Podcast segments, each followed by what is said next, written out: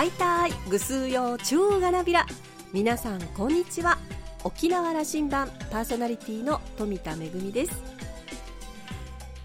長らく使っていたスマートフォンが故障してしまいまして先日新調いたしました。スマートフォン新しいものに変えるたびに私毎回困ったことがあるんですけどあの画面を保護するためにシールをこう貼りますよね。あれってこう、まあ、規格が違うのでスマートフォンごとに、えー、ぴったりとサイズの合うものが販売されてるんですけれどもちょっとでもずれるとねあの気泡ができてしまったりしてうまくいかないので毎回私あの失敗しても大丈夫なように2枚組を買うようにしてるんですけどあのあれをうまく貼ることができる術があればぜひ教えていただきたいなと思います。さあ沖縄羅針盤今日も5時までお届けいたします。どうぞお付き合いください。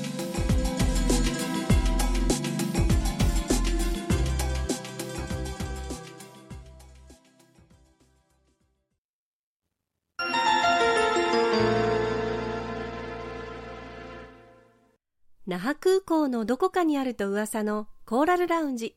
今週は中城村村長の浜田圭介さんとラウンジ常連客で沖縄大学地域研究所特別研究員の島田克也さんのおしゃべりです。浜田さんは1962年生まれ中城村のご出身です。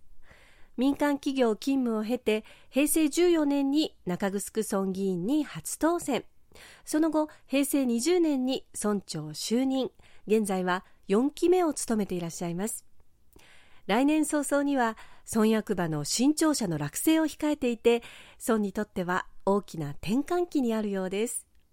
今回のお話は変わるもの変わらないもの。お二人の中城村談義を聞いてみましょう。それではどうぞ。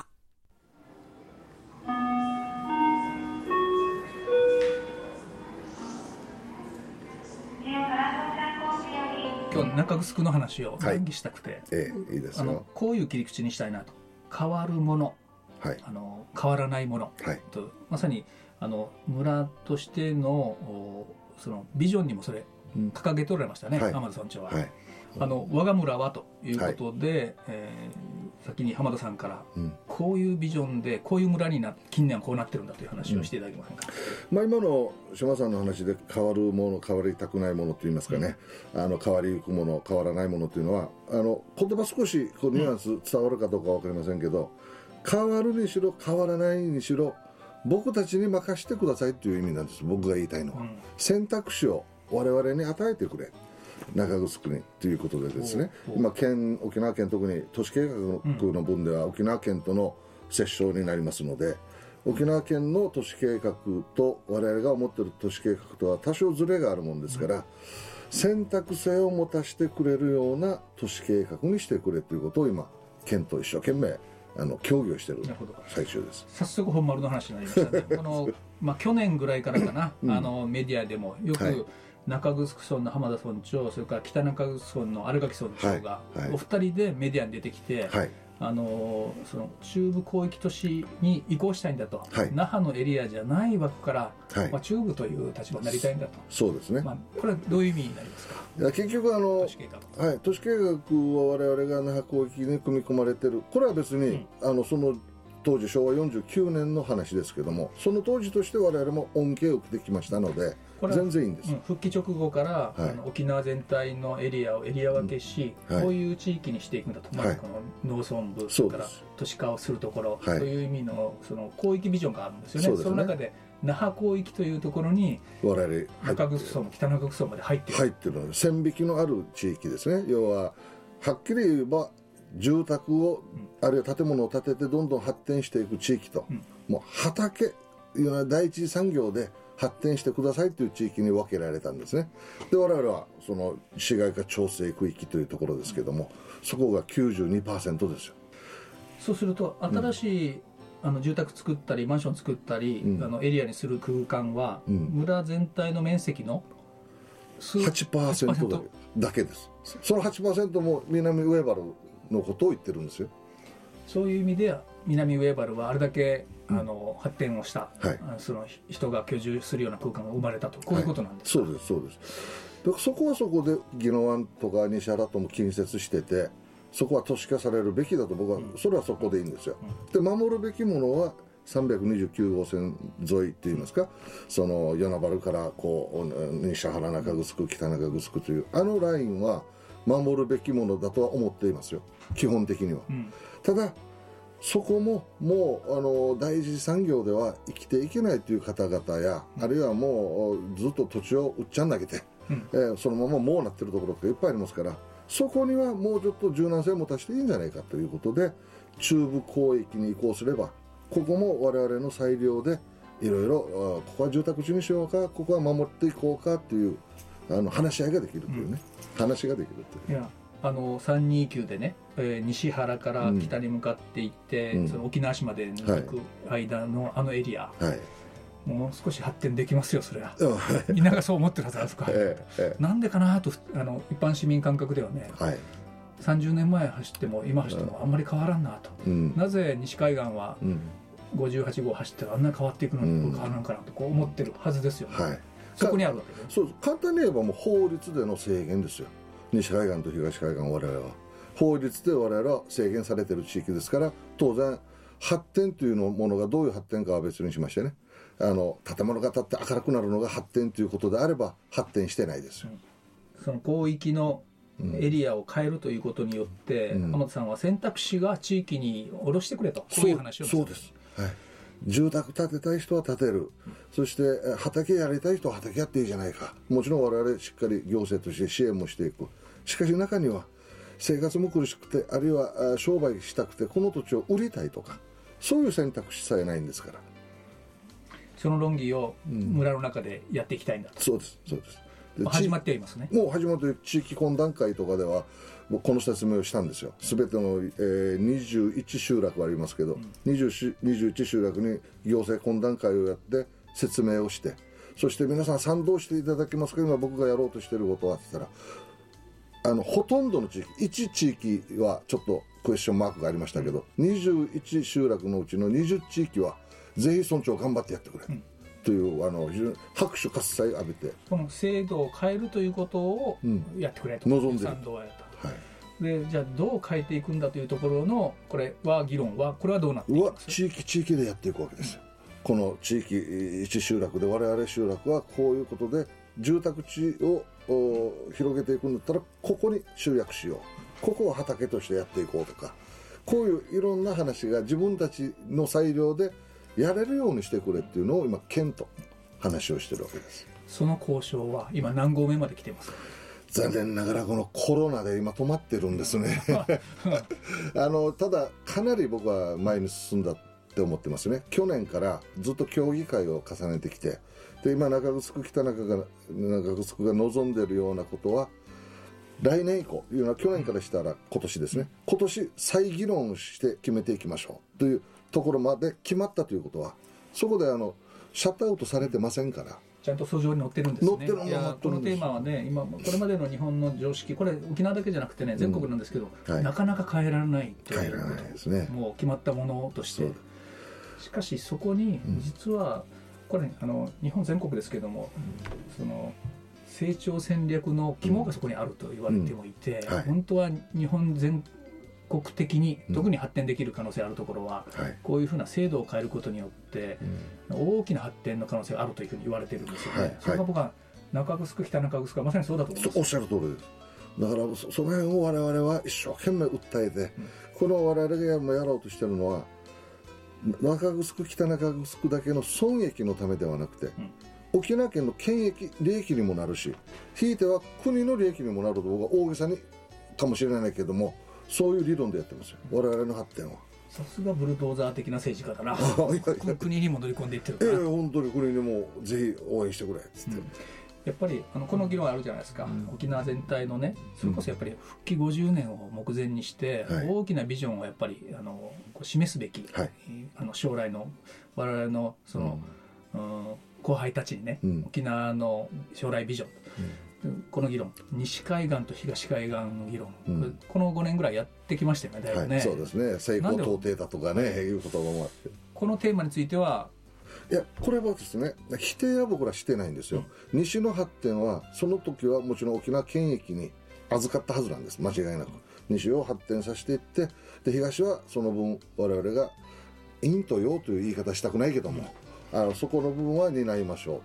だけども時代はもう戦後もう何十年も経ってきて沖縄全体でも発展していってもいい我々力をつけてるわけですよ。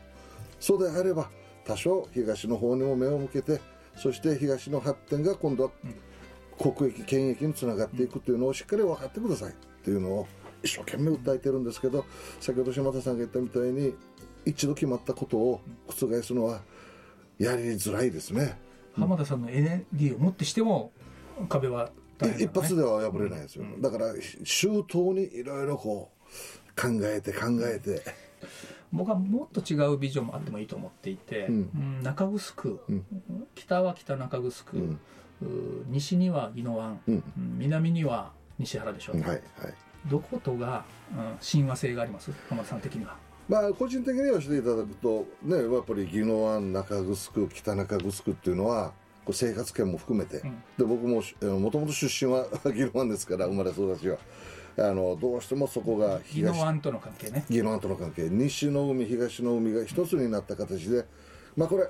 あのご承知の通り普天間飛行場という大きなここに壁がありますけどもね。しかし非常にあの魅力ある発展ができる地域だと思うんですよ、うん、あの言いにくいことがあれば僕が言いましょう。北中、西原じゃなくて宜野湾とより親密な関係になりたいと。うんというより西原たちと同じ東海岸で、ここはここでサンライズで、ただやっぱりもう一つの切り口、はい、西と東が同じ、えー、あの考えを共有できるっていうのは僕は大きいと思いますね。この前宜野湾の松川市長が来てくれた時にこんな話をしたんですけど、ね、うん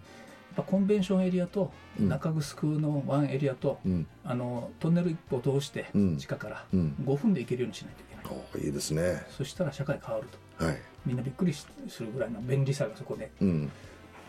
どうですか？いやこれも十分な望める形になりますよね。お互いそういう気持ちで持ってれば、うん、ですから地域で広域的にあの発展していくもうちょっと大きめの考えを持てば。大きめのね、はい、多様なあの、うん、形をこう持っておく方がよくて、うん、サンライズ区域がいいです。この東海岸だけのこと、はい、東西でというこの枠のことも考える、うん、これはその議論を柔軟にしておくというその頭を柔軟に沖縄のビジョンを考えていく上で、はい、必要だと思います。なかなか今世の中に問われてないことなんで、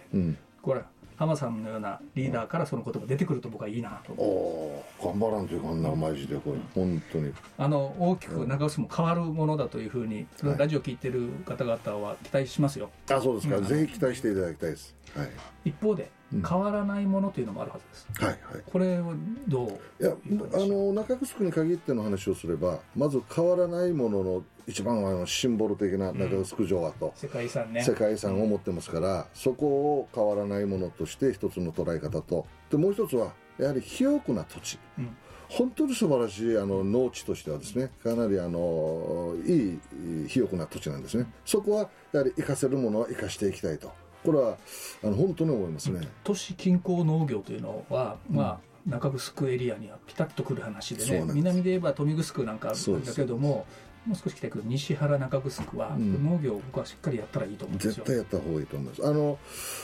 えー、意識の改革というかですねあの農業してる方もやっぱり農業ではなくて農産業にいかにして持っていくかということを最初からこうイメージできる方々が後継者が出てきてですねそうなっていくとやはり行政としても非常に絡みやすいですしやっぱり産業という捉え方で。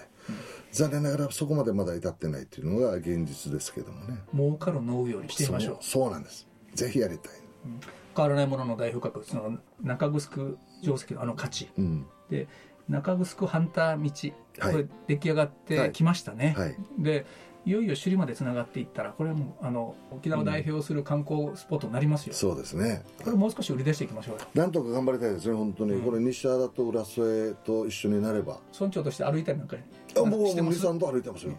だから古のあの時代の600年前の人たちは中城城から首里城までこうやって往復してたわけですからね。はい、もっとあの砂利道というか獣道みたいなところで。今綺麗な道になってるんですよ、ね、あもう綺麗に。たくさんの人が通ってますよですから。こういう変わらないものを大事にしながら、地域の魅力をどう出していくか、こういうことだろうと思うんです。はい。はい、あの時間になってきたので、うん、えっ、ー、と浜田さん今4期目を務めて、はい、現在4期目になります、ね、あのいよいよこうあの浜田先生の仕上げの時期を迎えていると思うんですけど、ね、前半の話であった都市計画をこうする、はい、新しい展開村づくりのビジョン最後にお話しいただいて、飛行機に乗ってもいただけます、うん、まあ、あの僕ら先ほどお話した通り今回、えー、4期目についてはですね一番もうあのそれこそ全てを出し切って力を出し切ってやろうとしているのが先ほどから言ってる都市計画の変更ですね。これはあの完全に我々中城の住民の民意に基づいてやっているという自信があるんです。これだけの方々と対話をしながら説明会をしながら尊重頑張れっていうあの言葉いただいて今やっていますのでそれを沖縄県とあの一緒になって、えー、やっていくということまあ北中城中城沖縄県という形でやっていくわけですからこれを5年10年かかるんでしたらもうやらない方がいいです。この12年でやれるかどうか、この12年に勝負をかけてあのぜひともこれを実現したいと、うん、そして沖縄県の先ほどから言いますけど県益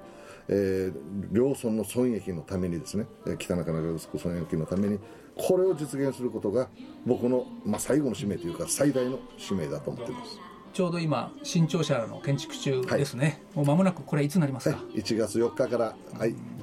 いよいよ財政力もついてきたし次の時代に向かうんだというこあのメッセージだと思いますよ。新たな一歩です、ね、中城あのその新庁舎にお仕事を始められて、はい、そこであの高らかに演説なさってください、はい、の中城新しい町、はい、こういう町にしていくんだと指針を述べさせていただきますよ。それ期待して。ありがとうございます。また来てください。あ喜んで。ありがとうございました島田さんは浜田村長のことをブルトーザーと例えていましたがパワフルに有言実行で物事を動かしていく浜田村長の姿頼もしく思っているのは村民はもちろんなんですけれども近隣の市町村の皆さんも同じではないかなというふうに思いました。何でも国の指示や県の指示に従うという時代は終わって、地域住民の声を地域のまちづくりに積極的に生かしていく。えー、浜田村長のこれからの活躍も期待されます。島田さんはお話を終えて浜田さんは村議になる前までは建築不動産会社で敏腕営業マンとして活躍していたとのこと。中城村は浜田さんのそのパワーで発展変化を急加速させそうな予感がしますというコメントでした。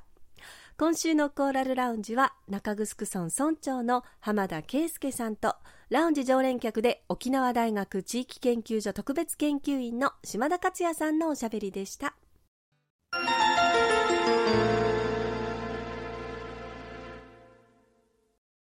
恵みのあしゃぎだよりのコーナーです。先週のこのコーナーで、えー、雑誌「ももと」の座談会のね記事のご紹介をさせていただきましたけれども実は私もう一つの記事にも関わっておりまして演出をした作品「ルンルンバルーン琉球舞踊」昨年秋に南米公演を行ったんですけれども実はそのペルーとブラジルでの公演にももとの井上地図編集長同行取材をしていただきまして、えー、公演の様子がたっぷりぷりの写真とともに全6ページで紹介されています。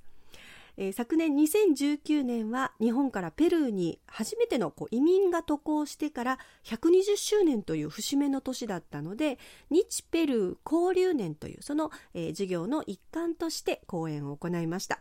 ペルーでは、えー、ペルー沖縄県人会館で開催されました世界のうちなんちゅの日のイベントと連携をしたりまたペルーの国立博物館の大きなインカホールでの講演もありました。その後ブラジルに渡りまして、えー、日本文化の発信拠点となっていますサンパウロのジャパンハウスでの講演。それからですね、えー、日本からの船が最初にこうブラジルに入港したというサントスという港町での講演。えー、ツアーの結びは、えー、沖縄県人会館のブラジルの本部となっています。サンパウロのね、えー、会館の方での、え、世界のうちなんちの日のイベントとも連携しての公演となりました、え、現地の皆さんにもたくさんご来場いただきましたしあの特に嬉しかったのは地球の反対側で一生懸命琉球芸能の研鑽を積んでいる現地のえー、実演家の皆さん、えー、舞踊家の皆さんや重帝の皆さんと共演できたことが本当に嬉しかったです、えー、たくさんの写真とともに紹介されています、え雑誌「ももとレイトサマー号」ぜひ書店でお求めください。めぐみのあしゃぎだよりのコーナーでした。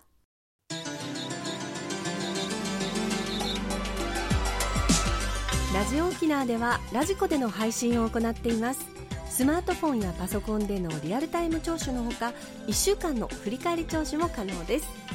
さらに沖縄羅針盤の過去の放送音源はポッドキャストでも配信しています。こちらはラジオ沖縄のホームページからアクセスしていつでもお楽しみいただけます。沖縄羅針盤のホームページでは番組情報の発信のほか私富田恵とコーラルラウンジ常連客の島田克也さんのフェイスブックへもリンクしておりますのでお時間のある時にぜひこちらもチェックしてみてください。沖縄羅針盤今週も最後までお付き合いいただきまして一平二平デービルそろそろお別れのお時間です。パーソナリティは富田恵でした。それではまた来週。